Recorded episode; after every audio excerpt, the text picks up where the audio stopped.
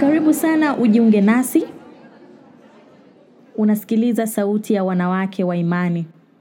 Sisi wanawake hupenda kuongea na kujadili mambo yanayotuhusu hata yale ya ndani zaidi kama vile hisia, tamaa, matakwa na hofu zetu. Na jambo jema zaidi ni uhusiano wetu na Mungu. Kupitia kipindi hiki cha wanawake wa imani, utasikia mazungumzo yanayokusudia mambo hayo. Kipindi chetu kitahitaji utulivu zaidi ili Mungu apate kuongea nasi. Kwa maana ndivyo anavyotaka kweli. Tunaposikiliza asemavyo katika neno lake Biblia, tunapata kujifahamu vizuri zaidi na kujua mapenzi yake kwenye maisha yetu ya kila siku. Hivyo tunakuwa wanawake wa imani.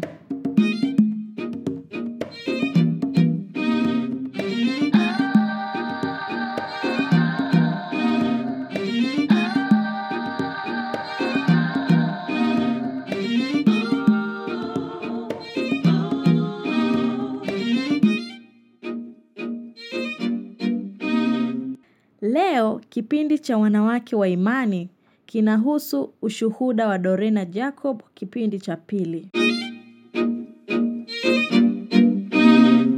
Leo nina mgeni hapa na nimefurahi sana Dorina umependa kuja ku, kuongea na mimi ili wasikilizaji wa akina mama wapate kitu. Sasa tuendelee kidogo katika maisha yako. Baada ya kuokoka mabadiliko yalitokea yali yalikuwaje katika maisha yako? Asante kwa kweli baada ya kuokoka kweli nimemwona Yesu katika maisha yangu. Kwa baraka nimeishi maisha ya baraka nikiwa kama mwanamke naishi peke yangu na watoto wangu. Sasa ninapo ku, kuona naona unatabasamu. Amina. Ina maana yani imekufurahisha Kabisa. Aha. Baada ya kusimama kwenye maisha haya sijawahi kupata shida. Yesu alinitetea. Lakini bado upo kwenye ile ndoa ngumu, si ndio? Ndio.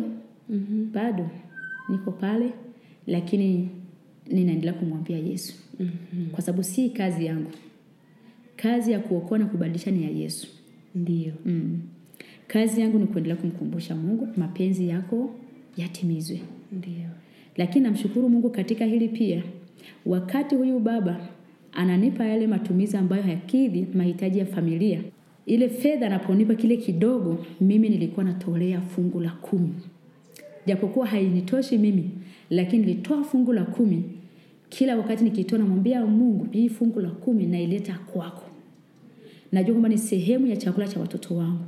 Lakini kwenye kupitia hii chakula cha sehemu ya chakula cha watoto wangu, ninaomba huyu baba asiwasahau watoto asinyamaze. Ajue ya kwamba hawa ni watoto wake aendelee kuwatunza. Kweli namshukuru Mungu katika hilo. Hakuwahi kunyamaza. Hata kama ilikuwa haikidhi kwa sababu mwanadamu ni mwanadamu tu. Mm, shetani akitaka kupambana na maisha yako analeta vikwazo, lakini hakuwezi. Bado wewe ni mshindi tu. Ila vile vikwazo vinatuimarisha sisi kumjua Mungu zaidi na kumfahamu Mungu zaidi. Eh, Kwa hiyo tusilalamiki sana tukipata ndio vikwazo. Mm, majaribu yanapotokea si kulalamika, kwa sababu Mungu ana haja na wewe. Maisha ya duniani tu hayatupeleki mbinguni. Kwa hiyo hayo changamoto tunayopitia yanatufanya tusogee zaidi na Mungu ili tumjue Mungu zaidi. Unapopitia kwenye changamoto, mkumbuke Mungu, mwambie Mungu kuna moja, mbili, tatu, yeye atafanya. Haijalishi ni kwa muda gani, ni miaka mingapi. Mungu anasema kwamba yeye anafanya kwa wakati wake, na sisi hatuwezi kumlazimisha Mungu. Ndio. Mm. Lakini kwenye maisha haya nimeona upendo wa Yesu. Amenipenda sana, Namna gani? amenipenda sana, kwa sababu wakati nilipopitia ndoa kuharibika, niliona kama watu wengi walisogea mbali na mimi. Hata wakati mwingine ndugu zangu ni kama walinisahau, hawanitembelei, watatembelea ndugu walio karibu na mimi, lakini mimi wananisahau au wananipita. Mm. Lakini namshukuru Mungu katika hilo. Nilinyamaza, niliendelea kung'ang'ana na Mungu. Ila ilikuumiza kwa ndani. Ndani inaumiza. Ndiyo. lakini wakati mwingine namwambia mungu wewe unajua kuna sababu iko siku utaniinua. Mm. nimwambia mungu iko siku utaniinua. Kwa hiyo kwa msikilizaji anayepitia maisha kama hayo asikate tamaa. Mm-hmm. wala asichoke wala asiwe sababu ya kumwacha mungu kwa sababu ya hayo anayoyapitia. Mungu ana sababu. Ana haja na yeye. Anaendelea kumwimarisha nimeendelea kukaa kwenye maisha hayo namshukuru yesu aninipa maisha uvumilivu. Nilivumilia. Hata wakati mwingine napofikia mapato ni madogo sana nilirizika na ile hali yangu nilio nayo. Nilikuwa na amani sana na nilikuwa na furaha sana. Nilimpenda sana yesu. Alinipeleka hatua kwa hatua kwa hatua kiwango cha uchumi kuniinua. Nilianza na mandazi nikasogea nikauza mpaka na mboga za majani kidogo kidogo nikafika mahali nikaingia kwenye mikopo nikachukua mkopo nilianza na laki na nusu nikaongeza biashara yangu nikauza sabuni ya unga nanunua sabuni ya unga kilo kumi na tano ninagawa kwa nusu kilo nusu kilo nilipata faida mm-hmm. ninachukua sabuni ya boksi kipande natembeza niliendelea kupata faida nikaingia biashara ya kuuza nguo nilitembea nilitembea. Namshukuru yesu alinikuza sana. Mm-hmm. na baadaye nilimshangaa yesu ndugu zangu walianza kurudi. Aha. Ndiyo, na mshukuru pia nikiwa kwenye hali hiyo ya kuchukua mkopo baba yangu mzazi aliniomba ninunulie godoro na mimi ni mtoto mdogo sana katika familia. Alafu nina katika familia ndugu zangu wakubwa kuna walimu kuna wanajeshi kuna nesi. Nikasema ameniomba mimi nikamwambia mungu naomba unisaidie nipate hii pesa ya kumnunulia babangu godoro. Asije akafa sijamnunulia godoro. Maana niliona kama sitapata hela kwa haraka. Mm-hmm. lakini namshukuru mungu niliweza kununulia godoro na baadaye niliendelea kuombea familia kwetu. Niliendelea kuomba kwa ajili ya ndugu zangu nilitubu kwa ajili ya familia tukijua kwamba familia yenye wake watatu pia kuna mambo mengi. Mm. kwa hiyo niliendelea kuomba rehema kwa ajili ya familia kwa ajili ya ndugu zangu. Na familia walianza kurudi eh, labda? kuanza ku- kunikumbuka hata kupiga simu habari unaendeleaje sasa wakati huo. Kwa hiyo nimeendelea hatua nyingine. Namshukuru yesu katika hilo. Ndio maana nasema niliona upendo wa yesu. Mm-hmm. ninapenda kusema msikilizaji kwamba hata ndugu akikutenga yesu anakupenda. Hata mume akikukataa yesu anakupenda. Wakati mwingine pa nikiingia kwenye maombi sina lugha kuweza kutamka. Ninamshukuru yesu kwa upendo wake mkubwa sana kwangu. Mm. hajawahi kuniacha hajawahi kuniaibisha. Hajawahi kunifanya niombe chakula mm-hmm. alinifungulia milango. Mm-hmm. ninampenda sana yesu. Mm. niliona upendo wake ni mkubwa sana. Sasa inawezekana wakati mwingine labda yamkini wamama wanaopitia changamoto kama hizi inafika mahali labda anakata tamaa anaona ana sababu ya kuishi mbona yeye hapendwi na watu. Wakati mwingine watu wanaweza kaongea vibaya juu yako. Mm. hiyo isikukatishe tamaa. Yesu ana haja na wewe. Ndani yako kuna huduma ya mungu iko ndani yako na huwezi kujua kama huduma ya mungu iko ndani yako kama hujaingia katika neema ya yesu. Ukimjua yesu na ukaingia kwa ufalme wa yesu ndipo utajua siri kubwa iliyoko ndani yako. Ni hiyo tulioongea juu ya kuokoka yaani yesu kuingia kabisa ku, kukufanya uwe hai, Uwe hai. tena. Mm-hmm. kwa hiyo ni hiki kitu yesu kukuokoka ambayo kinabadilisha kila kitu Kila katika kitu. maisha maisha yako kunakuwa na uhai mpya ndani yako mm-hmm. maombi yako yanaleta mabadiliko kila mahali mm-hmm. maana yake mazingira yako yanafufuliwa mm-hmm. uchumi wako utafufuliwa Mm-hmm. na hata ndoa yako inafufuliwa Mm-hmm. hey, lakini wewe huja huja yani baba hajarudi kwako sindio bado hajarudi hata sasa tunavyozungumza mm. anaishi kule mm. ila mwisho wa mwezi ikifika analeta kile kidogo alichokusudia kuleta mm-hmm. eh, kwa hiyo bado unaendelea na mm. tumaini fulani kabisa Aha. mama ninajua kwamba yesu ni mume wangu mume wangu wa kwanza ni yesu hata nikihitaji kueleza maelezo mahitaji yangu najua kwamba namwambia yesu wewe ndio mume wangu. Maana ninajua kwamba sisi kanisa ndio bibi harusi. Na mimi ni mke wako. Ndio. wewe ndio utakayefanya moja mbili tatu. Nahitaji moja mbili tatu. Mhm. mm. inawezekana mama unaweza ukapitia maisha namna hiyo ukafika mahali ukanung'unika ukaamua ukamkasirikia mungu ukamwacha mungu. Ah, ah, haisaidii yesu ni mume wetu hata wale waume wa duniani tulionao mahitaji yao wanapeleka kwa yesu kwanza lakini wewe mama ambaye umemfanya yesu kuwa mume wako mm. direct unaenda kumwambia mume wako ambaye ni yesu mahitaji yako Mhm. na yesu hata nyamaza Mhm. maana aliyebadilisha maisha yangu mpaka hata napozungumza ninaendelea kumwona yesu kwenye maisha yangu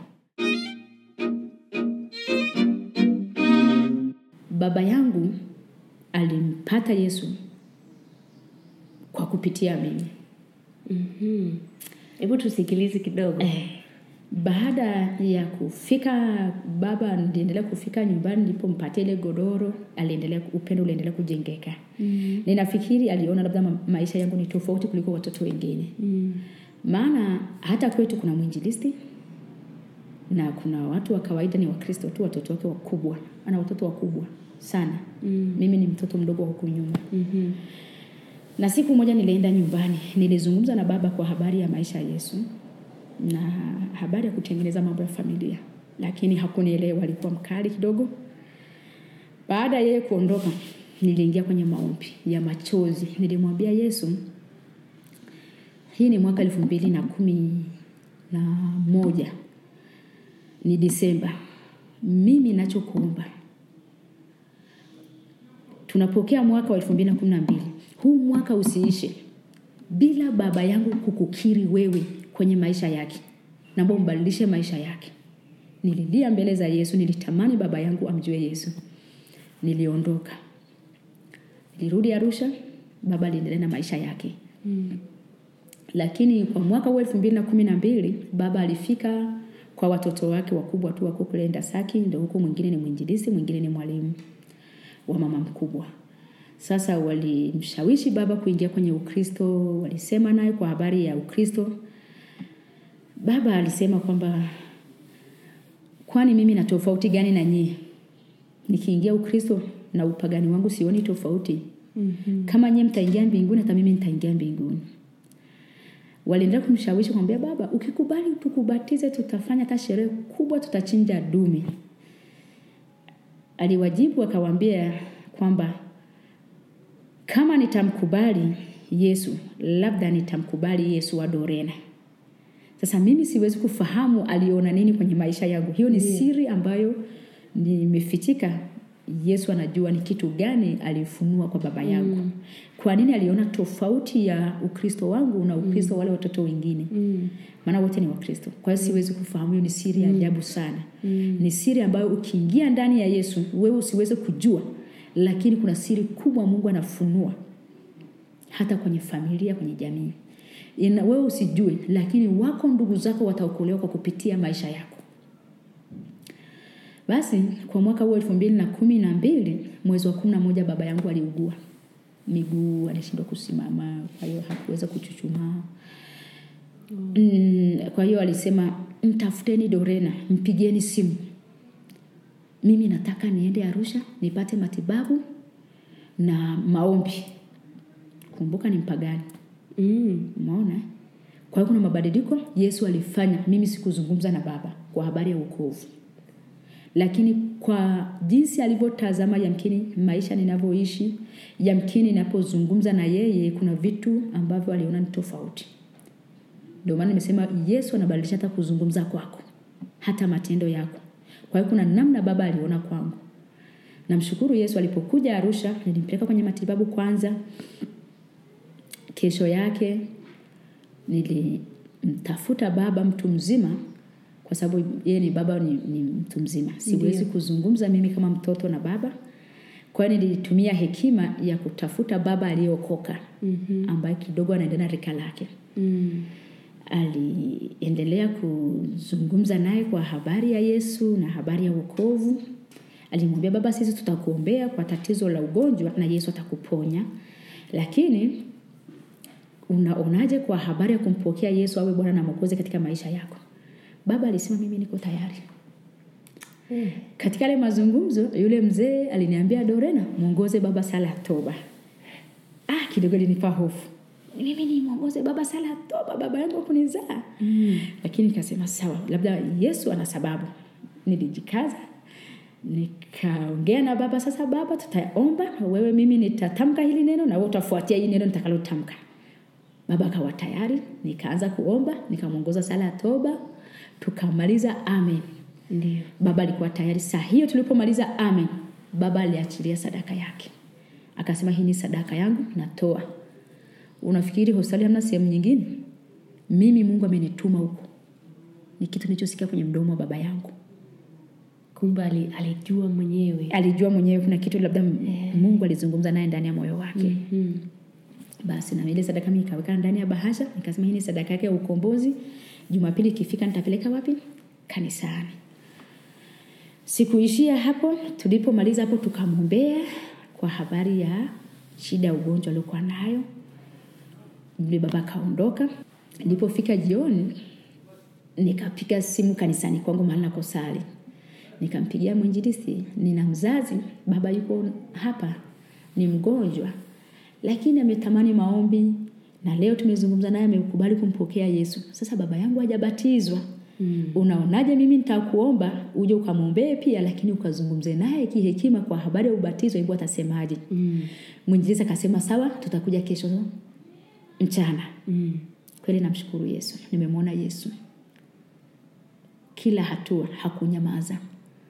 Watumishi walikuja kesho yake, wameongea na baba, wamemwombea baba, wakamuuliza baba, umebatizwa? Akasema sijabatizwa.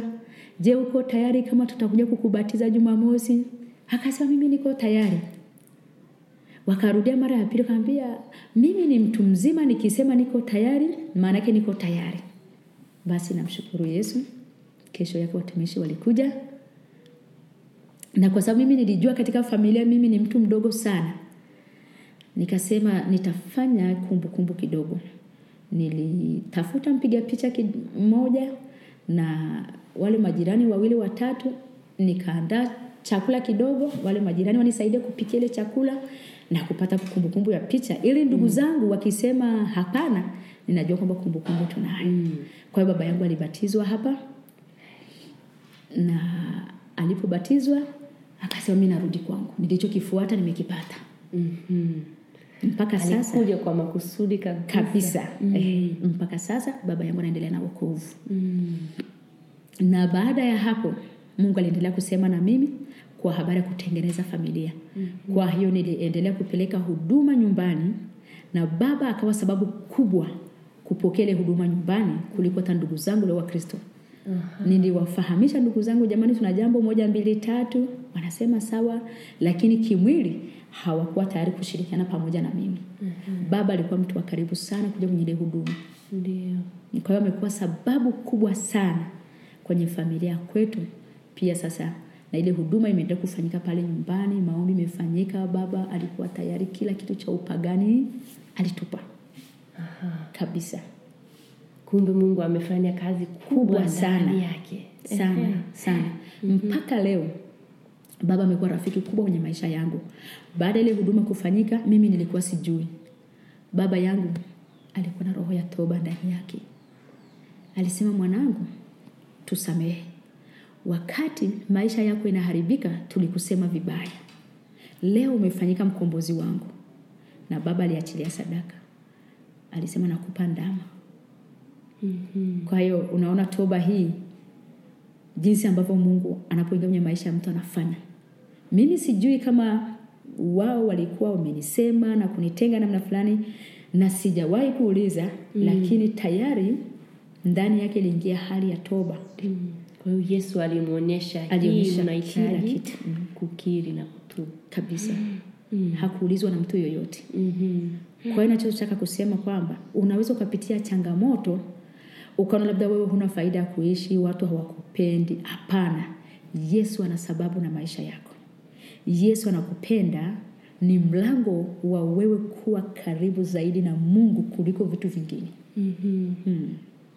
anakusogeza karibu unaendelea kufanyika kuwa mtoto wake zaidi. Ndiyo. kuwa rafiki wa karibu zaidi na yesu. Maana ninaona katika hili nimemwona yesu. Amefanyika kuwa rafiki yangu zaidi. Mhm. alafu ndugu zangu wameendelea kumwona yesu. Mpaka sasa jambo lote likitokea nyumbani baba hakubali mpaka mimi niwepo. Akiumwa wa kwanza kutafutwa ni mimi. Mhm. hata nimwombee tu kwa njia ya simu hata nisipoweza kufika.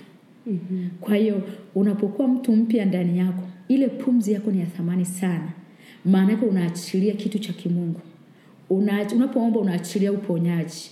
Yeye anajua kwamba nikiombewa napokea uponyaji. Mm. Kwa hiyo kuna kitu ambacho wewe hujui lakini wanaokuzunguka wanajua kwamba una kitu cha kimungu ndani yako.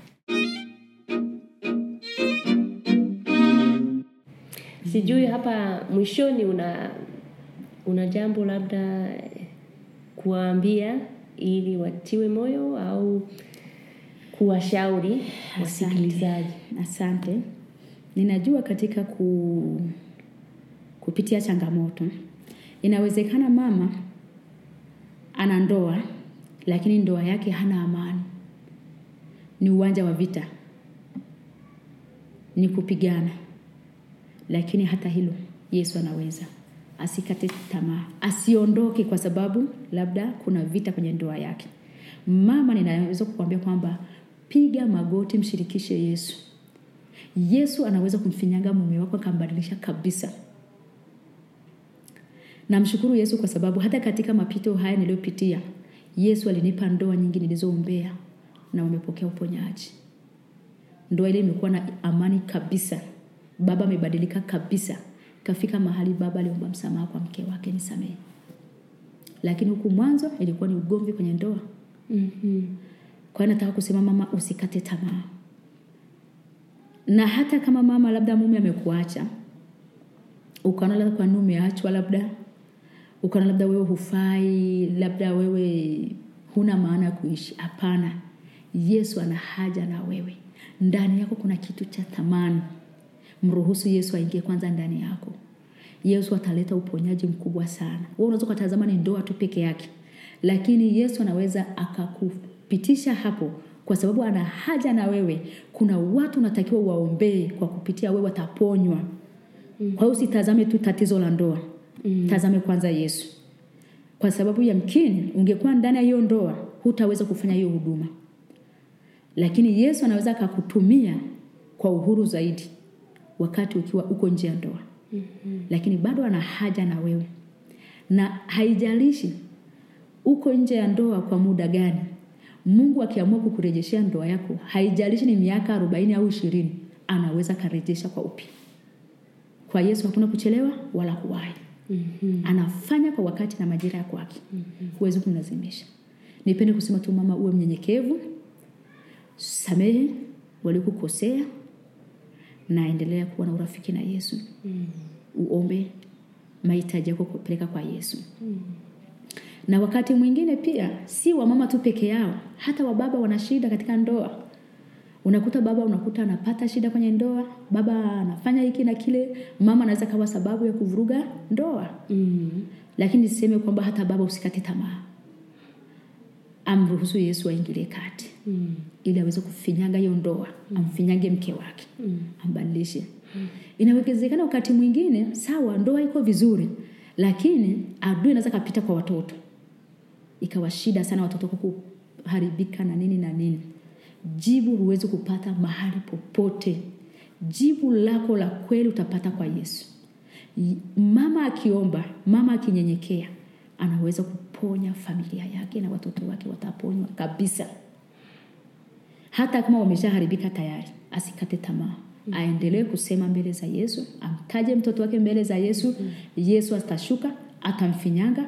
Iko siku mtoto atasema ninataka huyu yesu nashukuru sana sana dorina kwa kweli umetukumbusha kumtazama yesu mm. kuja kwake kwanza na yeye atafungua milango kama ulivyosema mm. nashukuru sana Tumefikia tamati ya kipindi chetu cha leo. Kipindi hiki kimeandaliwa na Soma Biblia. Kwa maelezo zaidi, Angalia tovuti yetu kupitia www.somabiblia.or.tz. Kwa heri na Mungu akubariki.